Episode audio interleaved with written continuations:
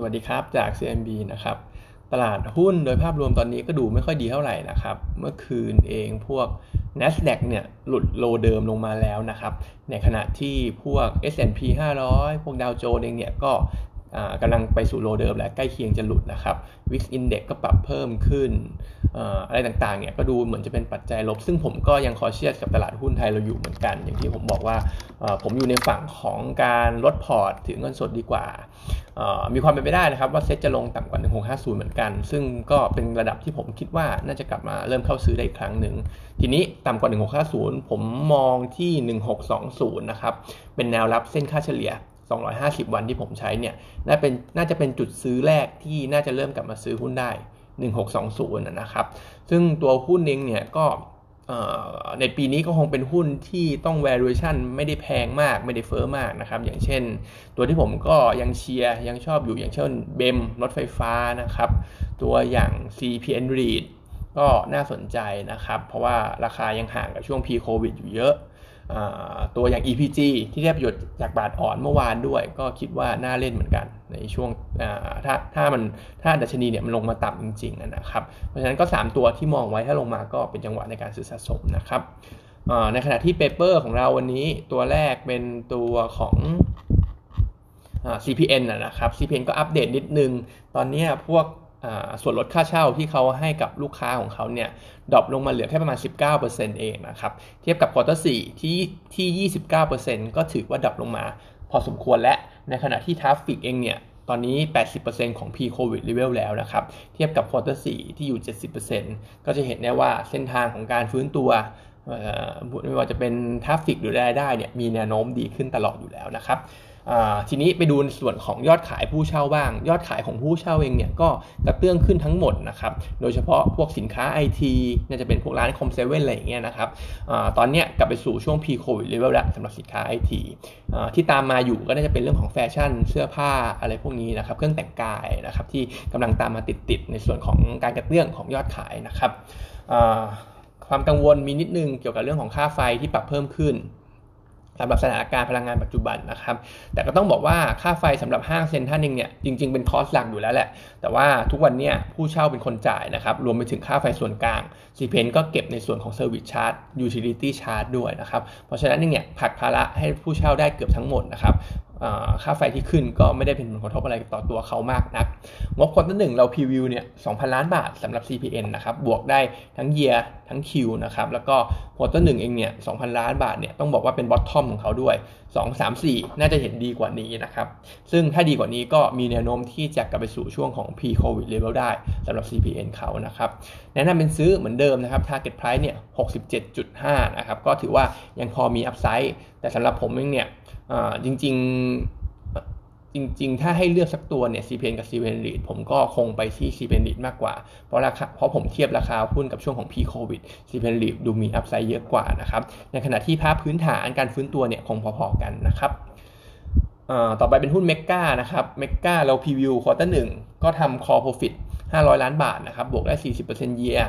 50อ่า5% Q นะครับ ก็หลักๆยังเป็นตัวของ branded business หรือว่า Mega We Care ที่จะตูเป็นตัวผลักดันรายได้อยู่นะครับเพราะว่าได้ประโยชน์จากเรื่องของโอไมครอนด้วย ที่เข้ามากระทบในช่วง quarter หนึ่งในส่วนของ distribution ที่หลักๆ อยู่ในพม่าเองเนี่ยก็ต้องบอกว่ามันทรงๆสำหรับ distribution เพราะว่าสถานการณ์ในพม่าเนี่ยมันก็ยังไม่แน่นอนนะครับ เพราะฉะนั้นเองเนี่ยปีนี้เมกาถ้าจะโตได้จริงๆเนี่ยต้องมาจาก Mega We Care หรือยาของเขา branded business ของเขานะครับ ปีนี้ปี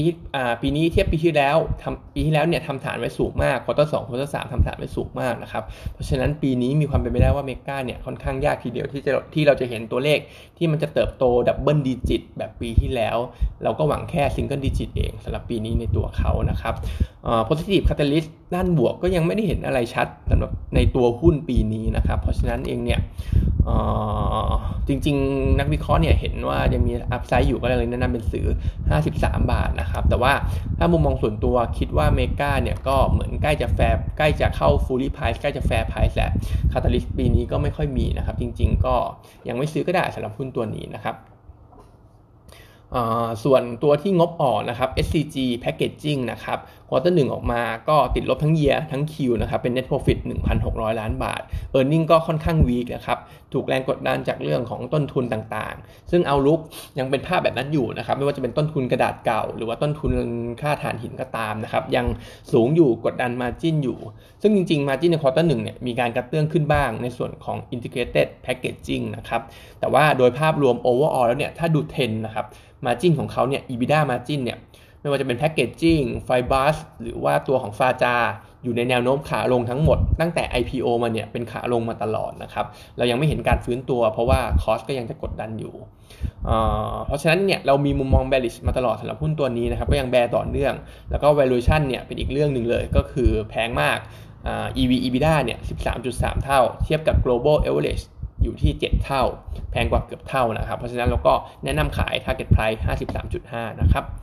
ในขณะที่งบออกอีก 2 ตัว ตัวแรกเป็น Home Pro นะครับโฮมโปรงก็บอกมาควอเตอร์หนึ่งเนี่ยก็ 1,500 ล้านบาทนะครับ ก็ถือว่าบวกได้ year on year นะครับ แต่ว่าจริง ๆ แล้วเนี่ยการบวกของเขามันค่อนข้างสโลไปนิดนึงนะครับปีที่แล้วเนี่ย quarter หนึ่งมีเอฟเฟกของฐานต่ำด้วย แต่ว่าบวกได้แค่นี้ถือว่าน้อยไปหน่อยนะครับก็เห็นการฟื้นตัว แต่ว่าช้ากว่าที่เราคาดการณ์ไว้ ซึ่งก็ตามที่เราเคย preview ก่อนหน้านี้นะครับ quarter สอง quarter สามก็จะเห็นการบวกเยอะๆอีกนั่นแหละนะครับ เพราะว่ามีฐานต่ำปีที่แล้วช่วยไว้ แต่ก็มีแนวโน้มที่จะ slow กว่าที่คาดเช่นกัน เพราะว่าตอนนี้เองงบ quarter หนึ่งที่มันบวกเยออนเยียมาได้เนี่ย อาจจะเป็นเรื่องของตัวช็อปดีมีคืนด้วย เพราะว่าเหมือนว่าไอ้พวก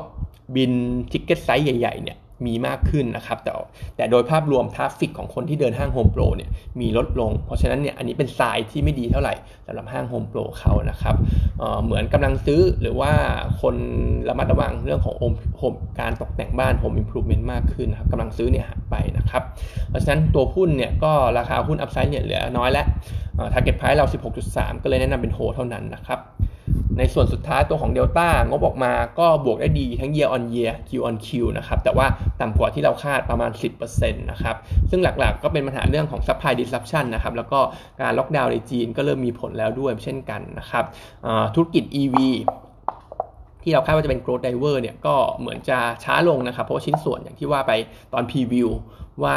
มันชิ้นส่วนประกอบเนี่ยมันขาดแคลนนะครับ เพราะฉะนั้นหุ้นเดลต้าระยะสั้นๆเนี่ยเหมือนยังมีปัญหาหลักๆ ก็คือ supply disruption กับจีนนะครับ